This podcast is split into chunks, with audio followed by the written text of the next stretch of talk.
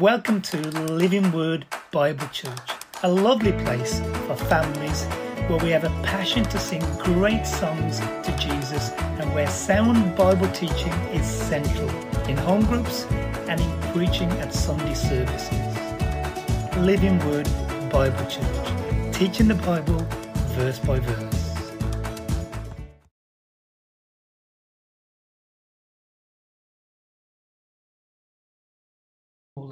Can't believe she fell out of bed and all the trauma associated with that. Could I just go down a couple, a little bit, please? Thank you. Uh, yeah, I think that's about right. You can hear me still, can't you? Yvonne, thanks. Good job. Yeah, thank you. And thanks for sharing your, your testimony like that. Wow, that's lovely. Bless you. Amen. Hey, let me tell you about Frank Abagnale. I don't know if you've seen the movie Catch Me If You Can, but it's loosely based on a true story. You know, when they say it's based on a true story, it's not. It's so, some of these uh, connections sometimes are so loose, it's hardly based on it. But I think there's some connection to reality. But the reality is look, Frank Abagnale Jr. is on the run. He's a, a trickster. He can buy his way into any situation. And the FBI agent, uh, what's his name now? Uh, Frank Hanratty is after him because this is high profile fraud. Okay. And at one stage, he catches up with uh, Frank's dad, Frank Abagnale uh, Sr. And he's trying to get him to reveal the whereabouts. And I keep remembering, I've got to stay over here, haven't I? Uh, to reveal the whereabouts of where his son is. And to this, Frank responds, and it's a really powerful moment in the movie. And it, it's something like this from memory I will never hand in my son to you. Never. and it's, it's a powerful portrayal of that dedication, the commitment, that uh, concern and love operating between father and son. There is no way, you know, on the pain of death, is Frank going to give away any information leading to his son's whereabouts. And look, we started the Lord's Prayer last week. At the pace you will figure out from today, we're going. It's going to be some months, but we'll have we'll have breaks in between. Uh, we started with just looking at this this idea of God being Father, and I know it's not foreign to us, but it, it was foreign to the Jews. This concept that we could relate to God as Father in this personal sense was completely revolutionary. In a society where I know children here are less helpless, perhaps, than they were in the Middle East. But in the Middle East, you relied on your father, even more than your mother. He brought in income. He ensured, uh, you know, that you were looked after, taken care of. In a society where children were utterly dependent on their fathers, Jesus reveals God as Father to us. That's last week's sermon. I don't want to go on too much there, but just I want to throw one more quote in. This is by a commentator called Keener. And this is what he says Our Father, our Father implies intimate communion, the deepest type. And remember, we said it's Trinitarian. That communion that Father and Son have within the Trinity is something of the depth of it here. But this is what he says about prayer. Prayer, effective prayer, is not a complex ritual, but a simple cry of faith predicated on an assured relationship. We make it complicated, don't we? And, and we have to, you know, we sometimes feel, well, I can't pray. I haven't quite got myself ready for it. Well, hey, you just do it. It's meant to be spontaneous. It's not meant to be complex. It can be brief or long. It just, just needs to be the cry of a desperate person to a father who's listening. Remember Peter's prayer when he was drowning? There's nothing complex about it or ritualistic. Uh, it was just merely, Jesus, help me.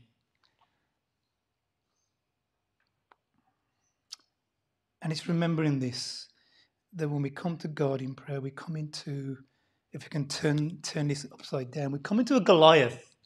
We come into one who is a father who's undefeated, all powerful, and is essentially, and this is the wonder of the Christian religion, if you like, uh, whose entitled, whose called, whose substance is, whose DNA profile is love. He's love. God is love. And so, hey, pray to your Father. Simply, often, daily, moment by moment.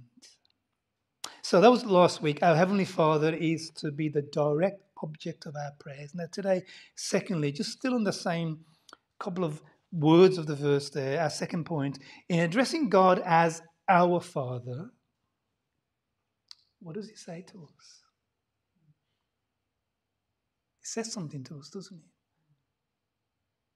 He says that we're responsible for one another. It, we can't hop, skip, and jump that. It, it qualifies father here. He's not just merely father, even my father. Look, if you're interested, the Greek here is a Greek word that ego. It can mean I, it can be in the singular. In context here, it's plural. It's our Father. Can you see when we pray Jesus' prayer, by the very fact that we're praying to Father, it puts us in a solidarity with every believer across the world. It brings us into concern for one another. It reminds us that we belong to the family. It puts me, it makes me, in, in, in the words of, is it Cain? Who killed Cain? Killed Abel. Uh, who killed who? Cain killed Abel. Am I right? Nathan, tell me. Yeah, okay. Yeah, thank you. Okay. It, it puts me in Cain's shoes, you know, in the affirmative. Am I my brother's keeper? And the answer is, yeah, dummy. Yeah.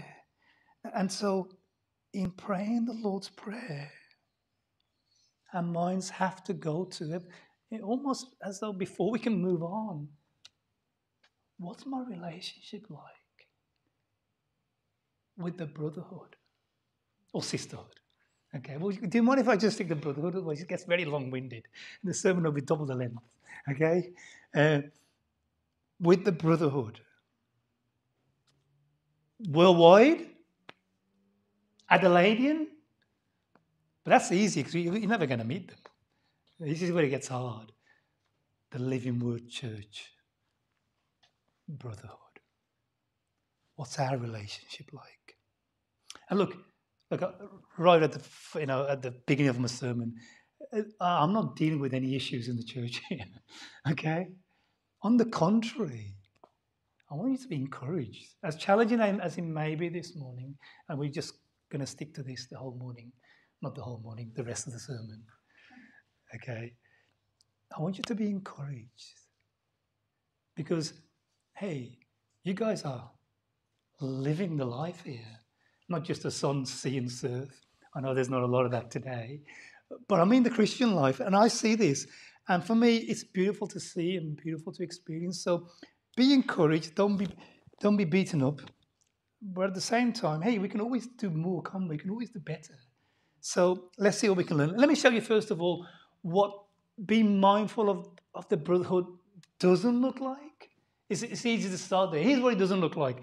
Uh, Luke 15. Meanwhile, the older brothers in the field, when he came near the house, he heard music and dancing, and he called one of his servants and asked, What's going on? Your brother has come, he replied, and your father has killed a fattened calf because he has got him back safe and sound. The older brother became angry, refused to go in. And so his father went out to him and, and, and, and, he, and spoke to him, and he answered, Father, look, all these years I've been slaving for you and never disobeyed your orders. You never gave me even a young goat so I could celebrate with my friends. But when this son of yours who has squandered your property with prostitutes comes home, you kill the fattened calf. That's what it doesn't look like. It's ugly, isn't it? And, and it may seem far off, but you know, uh, this is the third church I've had the privilege of pastoring. I see it in churches. I know we have a divide here and look, it's getting wider and wider, I've noticed. Okay? Uh, But we really have people who will never the twain, will never speak, will never have anything to do with, with each other in church. I remember when I was studying at Bible college, uh, I, had, I had a Monday job. It was at that, it was at study leave, but like most students, we're always skint. And so I worked at a local factory. My background was engineering, so they put me on, on some equipment a bit like this. I think you'll, you'll see it on the screen. That's not me, incidentally.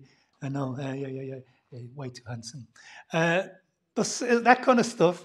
And I remember when I first walked into this uh, workshop, and as I was heading towards one of these stations they were going to give me, every person on their station was all of a sudden, you know, almost hogging their machine, afraid that I would take their machine off them.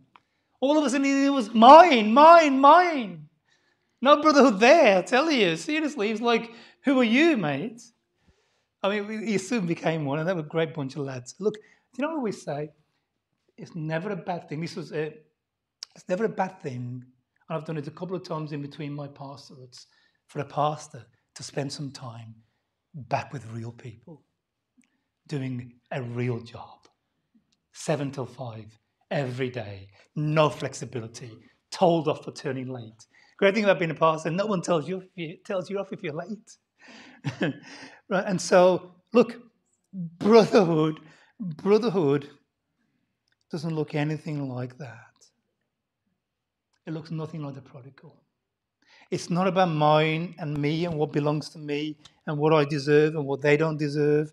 It looks nothing like that. Here's how it does look Philippians 2.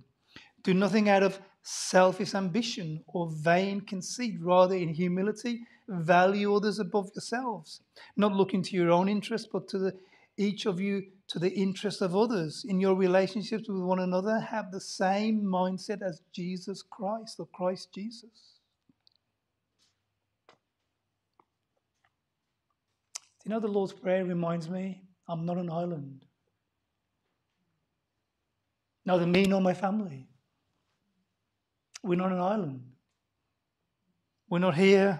Look, we're immigrants still, aren't we? Sort of. But in a couple of years, we may no longer be regarded as immigrants, okay? But we are. But this isn't about me and my family and making a go of it in Australia. That's not what a Christian is. I belong to you. You belong to me. You have a responsibility towards me. I have a responsibility towards you. And, and what Paul is saying here is, is that uh, the self, the Montez, the individual, the identity that I might, may cherish outside of faith has, sorry, I, I just need to move again, has to go. It's no longer about me. It can never be about me. It must never be about Montez or even Montez's family. We can't hide behind the family while I'm taking care of a group. No. Who do I belong to ultimately? That's not good, is it? Thank you, Matt. Am I back? Who do I belong to? I belong to this side of the family. Okay. You're much nicer looking, Lorraine. Yeah. Okay. The me center has to go. Looking out for what concerns me and my family has to be put alongside the family. In short, it has to be like Jesus. And what did he do? He set aside heaven to be one of us, to relate to us, to share with us. Paul continues, uh, this time to Timothy. And look, and this is gender specific and age specific. Listen to this. Do not rebuke an older man harshly, but exhort him as you as if he were your father. You know, one of the things about being a pastor, you get too big for your boots. And you start telling everybody how to do stuff. And you're talking to older men as though they're little kids. And, and, and you don't even know you're doing it. You think it's your right because you're the pastor. They're meant to submit to you. You are their boss. But what does Paul say here? In how do we demonstrate brotherly love to people who are older than us? The grey haired people? Okay? As though they're our fathers. I think he's saying this to you, Nikki. I think he's saying to you, Nikki, you lorate, you lorate, you, you, uh, what's the word? I'm not, not lorate. Relate. Thank you. Boy, something's going wrong up there today. You relate to Lorraine, it's because your name is confusing me, Lorraine, as, as someone who's your senior in maturity, your senior in wisdom, your senior in a person. And it means that if she does something terrible to you, there's a way of dealing with that. That's different to how you would deal with it if it was um, the young lady at the back. Boy, I'm really struggling today, aren't I? What's your name? Have you been coming here long? Kate. T. I, I, really, I've got to get to bed. I woke up 4.30 this morning. I don't know why I just did, okay? Right. It means we relate differently. And here's, here's a hard one. And guy, I'm speaking to guys here, particularly, particularly guys, although in today's world there's also women, I'm sure. But to guys, how do we relate to women? To younger women as sisters with absolute purity. That means we don't look at them, we're not deliberately looking after them with. Spell it out. Let's be honest here. Lust. It means when there's a woman up here, that if I can't look at her cleanly, look away. Look elsewhere. And I think in today's world, I think it works both ways now.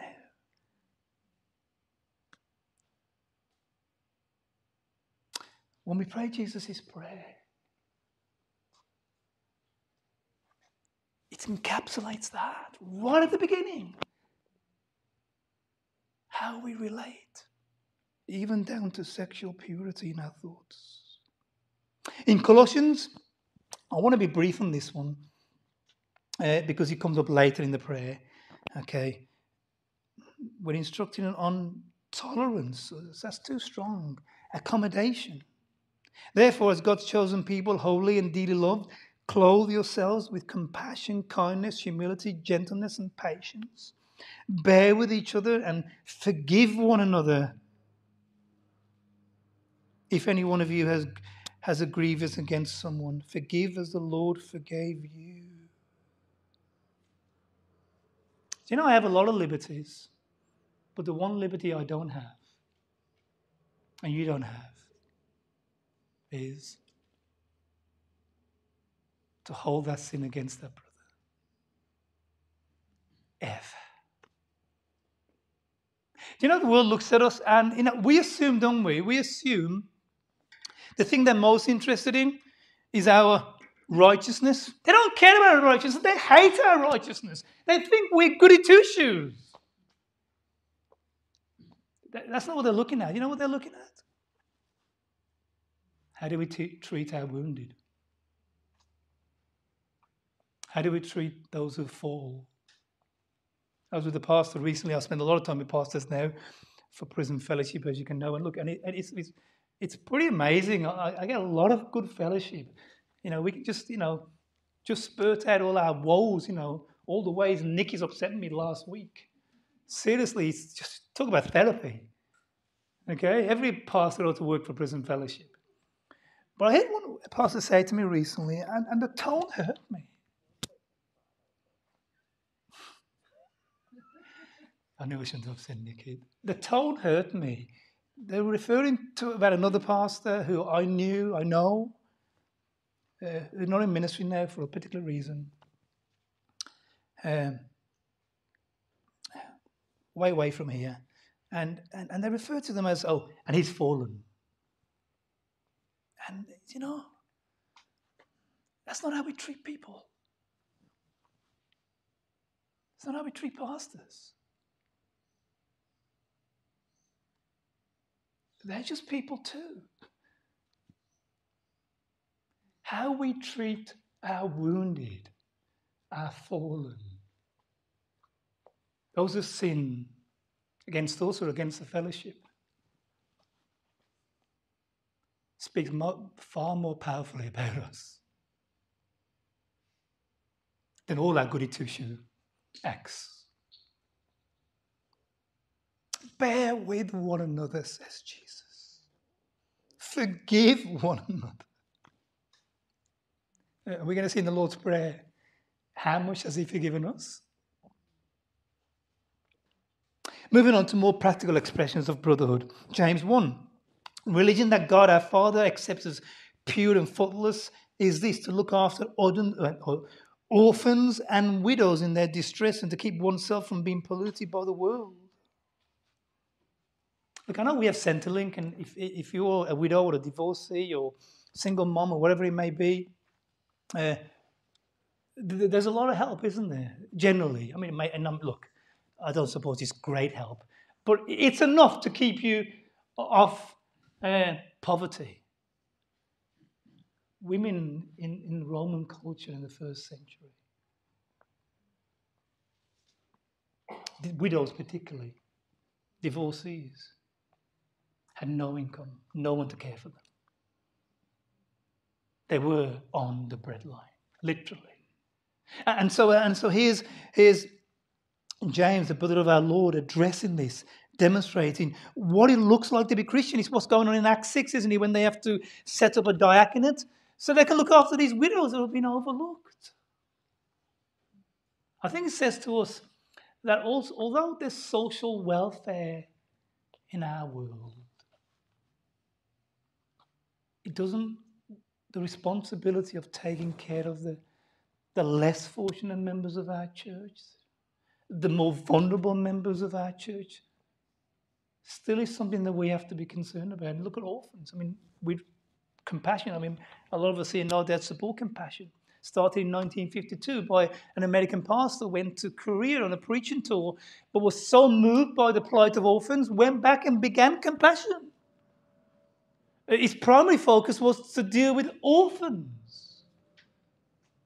Here in Australia, Compassion uh, 2021 uh, supported 126,241 orphans. Hey, I think Compassion is a ministry that every church in the world ought to be a part of.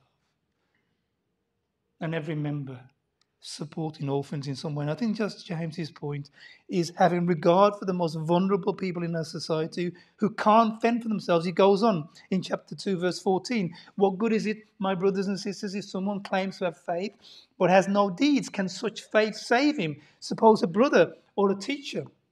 So suppose a brother um, or a sister is without clothes and daily food, if one of you says to them, Go in peace, keep warm and well fed, but does nothing about their physical needs, what good is it? In the same way, faith by itself is, and if it is not accompanied by action, is dead. And look, this is an incredibly powerful one that Luther, Luther called James the gospel of, or the book of straw, or something like that. I can't think of it quite clear at the moment because he thought this sounded like too much like works religion. And yet, James the brother of Jesus, isn't embarrassed to say, hey, if you're a Christian and you never do anything for the Christian world, you're not a Christian. Strong stuff.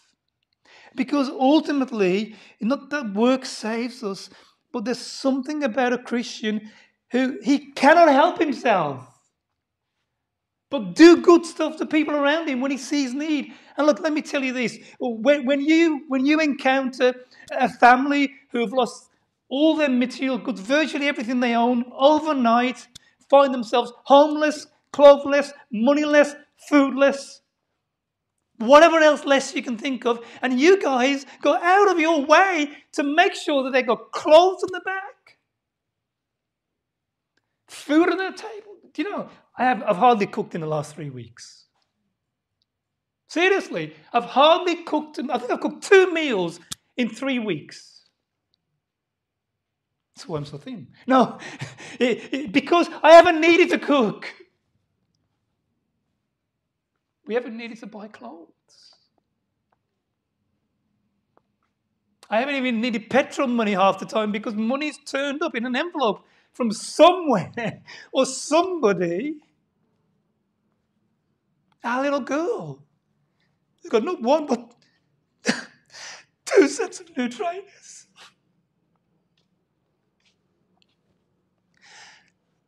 That's love.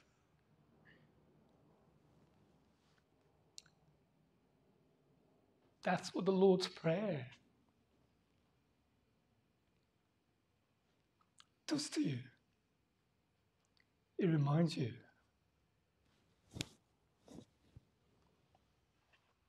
that you're a family. that we're brothers and sisters.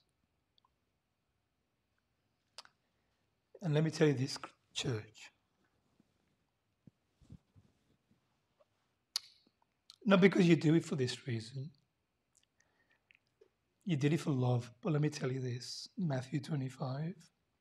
I tell you the truth, says Jesus. Whatever you did for one of the least of these brothers of mine,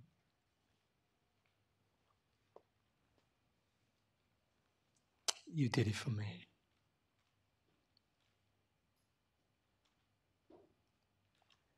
One day, you will hear that from Jesus' lips. Okay?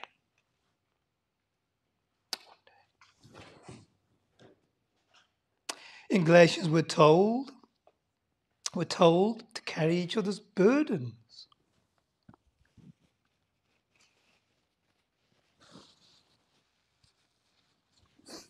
And in this way, you will fulfill the law of Christ. And James adds, confess your sins to each other and pray for each other. You know, sometimes, I say this all the time as a pastor, don't I? I've been there when I've needed it myself. Sometimes you just want someone to talk to. Just share. They can't fix all your problems because they may, be insurmountable, impossible. But sometimes you just need someone to listen to you. Problem shared is a problem. Someone just to give you a hug. Pray with you. That's what brotherhood looks like. That's what it means when, I, when we open the Bible and pray, Our Father.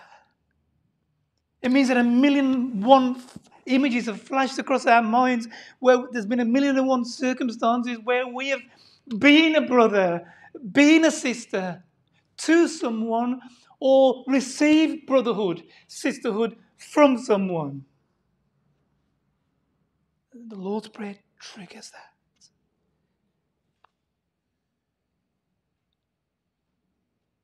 And he goes, Look, how far does that go? And I don't think it, if, I think the Lord's Prayer has to remind us not just simply brotherhood of believers, but, that, but our relationship to God as Father also means that, that we have a responsibility outside of the brotherhood.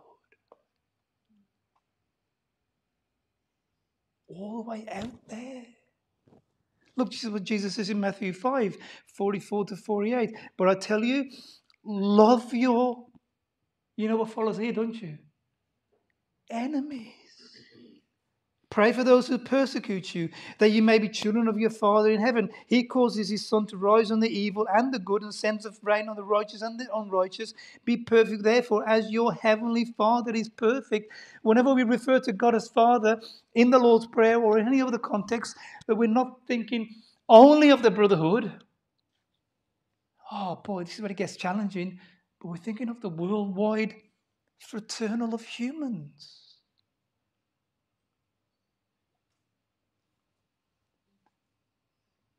People who may have done terrible things to us, been terrible in business towards us, been terrible in how they've treated us in employment, been terrible in what they've in the harm they've caused us as a family because of the way they drive a car. And Jesus reminds us that the responsibility we have towards each other as brothers. And I think I've said this to you numerous times. What brought the Roman world in favor towards Christians who have been persecuted to death is the way that we treated them in spite of their evil towards us. For 300 years, when emperor after emperor hounded and persecuted and tried to eradicate the Christian world by throwing us to lions and animals and burning our homes. Do you know how we, our brothers and sisters, responded to that?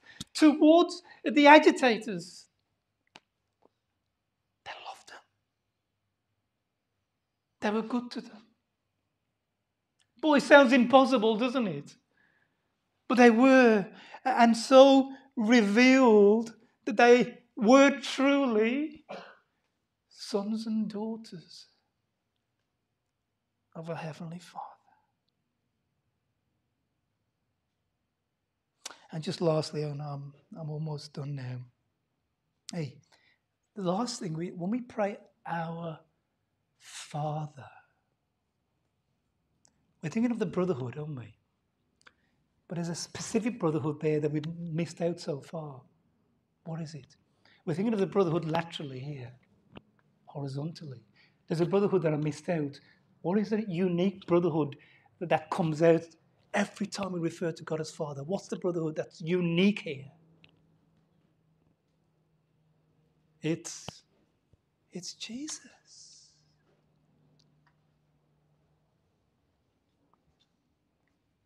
The heating will go back on in a second, Jerry. It's Jesus. Can you see this? Is we're not just brothers and sisters here, but in Jesus teaching us this, us this prayer, can you see what he's saying? He's saying to a guy he's found on a dump heap, who's an orphan, homeless, he's saying, Hey, buddy, you come and live with me. And my dad will be your dad. My dad's really good. He feeds me every day. He clothes me. He gives me stuff. He's a really good dad and he's really kind. And if you come home with me, he'll be your dad too. He'll take care of you also. We can be brothers. You can share my room. You can play with my toys.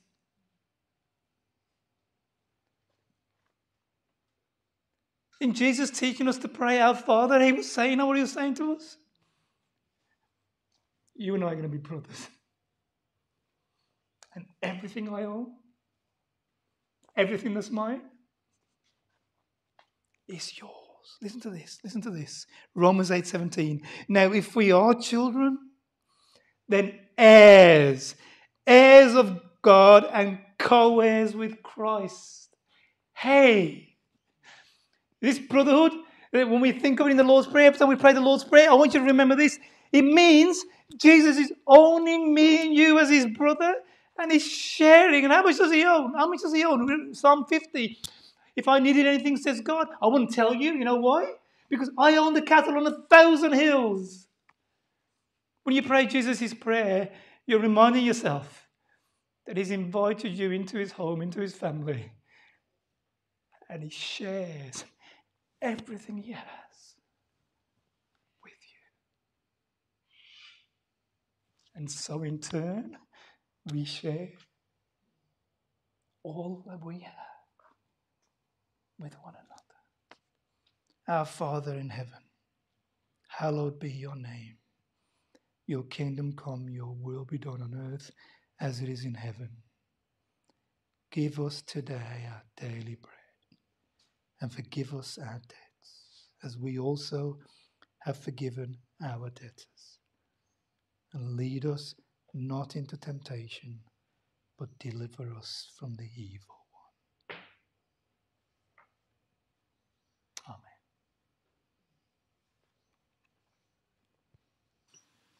Amen. Living Word Bible Church, teaching the Bible verse by verse.